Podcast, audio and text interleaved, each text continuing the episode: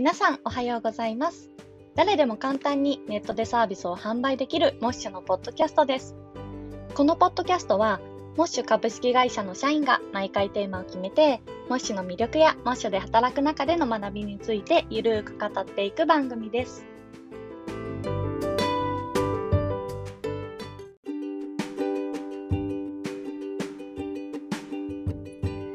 はい、リスナーの皆さんおはようございます。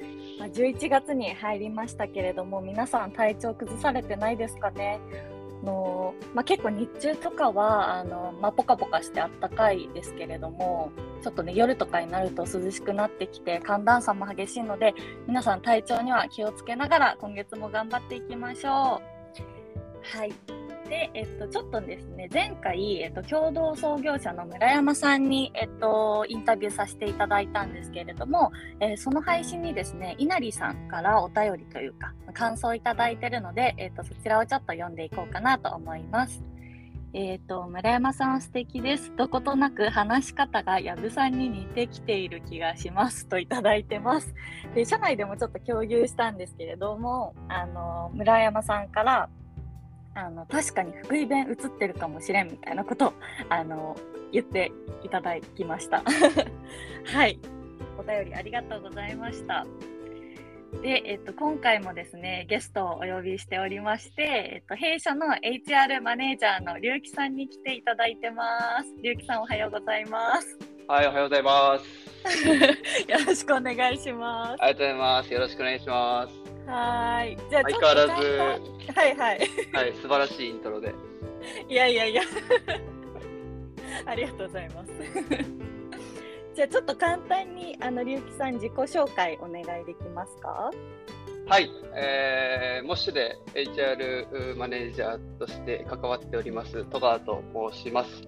えー人事を干渉領域としておりまして、結構組織、あの人に関することを何でもやっているんですけども、主に、えー採用、えーあとバックオフィス、あと制度とかですね、あのそういうところをお中心にやっております。よろしくお願いします。お願いします。お願いします龍樹さんは7月でしたっけ？そうですね、7月1日入社ですね。入社だから4ヶ月ぐらい経ったのかな。8、9、10、11。あっという間ですね。早いですね。どどうですか？率直に。4ヶ月間。あーまあ、チャンピオンもそうだと思うんですけど、やっぱあっという間でしたね。なんうか、ん。夏が過ぎ去って、もう秋も過ぎ去ってしまうみたいないや、感じで。本当に。もうだって今年2ヶ月ですよ、あと。いや、本当なんですよ。で、4ヶ月、そうですね、振り返ってみると、なんかやっぱり新たな環境に身を置くことってめちゃくちゃ大事だなっていうのが実感値としてあって、なんか一緒に働く人が違うと、やっぱりこの、いろんな考え方とか仕事のスタイルに触れる機会がたくさんあるので、うんなんか個人的にはすごく新しい発見が多かったなっていうような印象うんですね。まあそれをこう吸収しながら、なんか肥やしにしていって、自分の幅が広がっていってるような実感値はあったりするんで、なんかそこにはいはいはいする楽しさはまずめちゃくちゃ、えーありますっていうのが現状。で、はいはい。で、一方でなんかもう4ヶ月経っちゃったんだっていう期間はうんうんうん。ありますね。いや、めっちゃわかります。わかります。なんか僕の場合、なんか採用面とかでは一定こう貢献ができていたりとかっていうふうに思いつつ。まだまだできることたくさんあると思うし、うんなんか組織に対して自分のバリュー出していかないといけないよなっていう危機感みたいなのって、多分みんなそうだと思うんですけど、うんやっぱありますね。なるほど。いやー、本当にもう共感でしかないです。多分それぞれなんかそう思ってるんじゃないかなっていうふうには思います。うんうんうん。ありがとうございます。ちなみに前職は結構規模感的には大きかったんでしたっけ？いえ、えーっと、入った時期は多分今の模試と同じぐらいなんですよね。えーっあと、社員が7人目とかで入っているんですよ。おー、なるほど。で、はいそれが50人くらいになって、あのーはいはいはい。組織統合とかがあってっていう感じですかね。はいはいはい。ああ、じゃあなんか30人の壁みたいのを乗り越えてきたってことですね。前職。そうですね。一応その辺は経験はしました。はいはいはい。なるほど。心強い。ありがとうございます。じゃあちょっとそんな龍樹さんには、まあ、採用周りだったり、まあ、組織づくりみたいなところについて、あのね、掘り葉掘りしていこうかなと思うんですけれども、はい。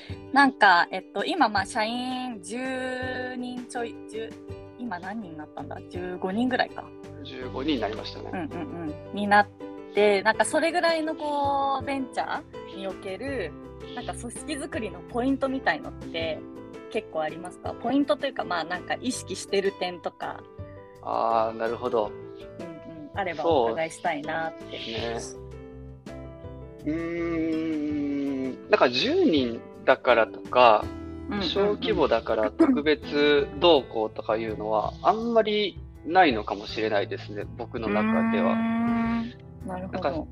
ただ、最近思うこととしては、なんかやっぱ先を見据えて組織づくりしていく意識みたいなのって、めちゃくちゃ大事だなっていうふうには、なんか最近特に実感していて、はいはいはいはい。なんか10人の時に10人用の体制作りとかしていてももちろんダうメんうんだうんから、えーまあ、10人の時だった今だったら例えば30人の時にどうありたいかっていうことに考えを巡らせないといけないと思うし、それが30人だったら50人、100人の時にどうありたいかみたいな感じ。はいはいはいはい。なんかその意識を持つことはすごく重要なのかなっていうふうに思いうます。特にか人もめちゃくちゃ増えるスピード速かったりするので、いや、そうですよね。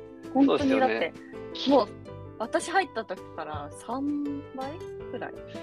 一人目社員が入ったのが今年の4月なんですよね。そうですよね。そうなんですよね。えぐいな。そうそうそうなんですよ。なんかそんなことは、あの最近系と話してても思うことかなっていうふうには思います。なるほどなね。なんか一方で、それすごい大事だなと思いつつ、めちゃくちゃやっぱ変化激しいじゃないですか。はいはいはい、はい。なんか3ヶ月ごとっていうか、もう1ヶ月ごとで結構あの変わってくるじゃないですか。いや、この採用要件違ったわというか、はいはいはいはい。や今ここじゃなくてここだったみたいな、必要な人これだわみたいな、結構そのやっていくうちに変わってきたりする面もあると思ってて、なんかそことのバランスが結構大変そうだなというか、あ難しいなっていう。ーそうですね。もちろんなんかその辺のバランスは大切だけど、得てしてそういうものだなっていうふうに思っているし、うん多分チャンミオとかも、てか組織だけではなくて、事業とかプロダクトも全部がそうなんだろうなっていう感覚ではあります。うんうんうんうん。あー確かに。でもあれですよね、やっぱりそのミッションとかビジョンとかがあの明確になっているからこそ、まあ、そことぶれなければ、なんかまあいいいというか許容範囲というか、結局そこに向かってるから、その辺の柔軟性みたいのはあるみたいな感じですよね。まさにですね、うんうちだとやっぱり9月にバリューをこう刷新して、うんうん今はそこをコアとして、なんかそこだけはぶらさないように、はいはい、多分はい。物事を思考しているような気はしてますね。うんうんうん。だからこそ多分みんなでバリューを話し合ったことにはやっぱ価値があったなっていううのは、そうですよね。はいはいはい。日々。思いますはいはい。ありがとうございます。えーなんか、なんだろうな。逆に、今、採用周りで、あの、課題だなって感じていることとかってあったりしますか？ああ、課題ですか？やっぱり、あのー会社としての露出は？少ないので、そういったところはちゃんとこれから着手していきたいなっていうふうに思いますね。うんうんうんうん確かに。まず知ってもらわないと何もこう進まないというか、はいはいやっぱ。反応とかも違いますよね。リクルーティングのこうね、メッセージ送っても、うんやっぱ知ってる会社だとなんとなくこう返信したいなとか、ちょっと話聞いてみようかなってなりますけど、全く知らないと、本当に自分がこうビあのビジョンとかミッションに共感しない限り、基本スルーになっちゃうところもあったりすると思うので、はいはいはい。やその辺ね。は大切ですよね。露出というか、知ってもらう機会を増やすみたいな。いや、本当にそれは実感してますね。ちなみに、ちゃんみょは、なんでこう、モッシュに興味を持って、モッシュに入ってくれたんですか、はいはい、あれですよね、実は龍樹さんが ユートラスト経由で私にメッセージを送ってくださったんですよね。あそうですそうです、きっかけはそれなんだけど、そうですよね。どういったところが共感したのかなうんうんうん。私は、そのメッセージいただいた時点で、あの返そうと思ったきっかけ2つあって、なんか1つ目はそもそものそのやっぱりミッションとかにすごく自分が共感したというか、まあ、自分が大切にしている価値観とすごくこうマッチしたのでなんかビビッときたんですよね。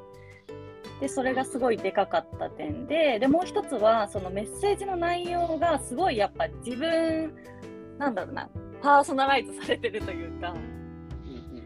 なんかちゃんとこう私のなんか SNS とかいろいろ見てくれてそれに対するこう感想だったりとかなんかそこのなんだろうな SNS 上で見えてる私のなんか姿みたいのがあってあのこの人が必要なんだみたいなところをメッセージにこう落とし込んでくれてた点がすごくこうなんだろう好印象だったっていうところがあってあのとりあえず話聞いてみたいなって思ったっていう感じですかね。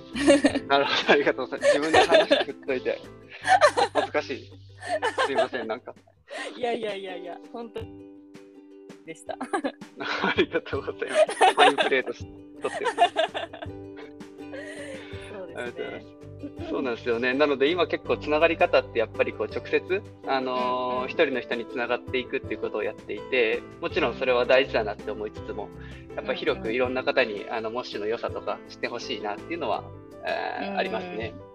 そうですよね。しかもなんかそれってなんだろうな、その結城さんだけじゃなくて本当にそのモッシュの全員を巻き込んでやっていかないと絶対にこう実現できないことだったりもするので、うん、なんかこうその辺の巻き込み方ですごい意識していることとかってあったりします？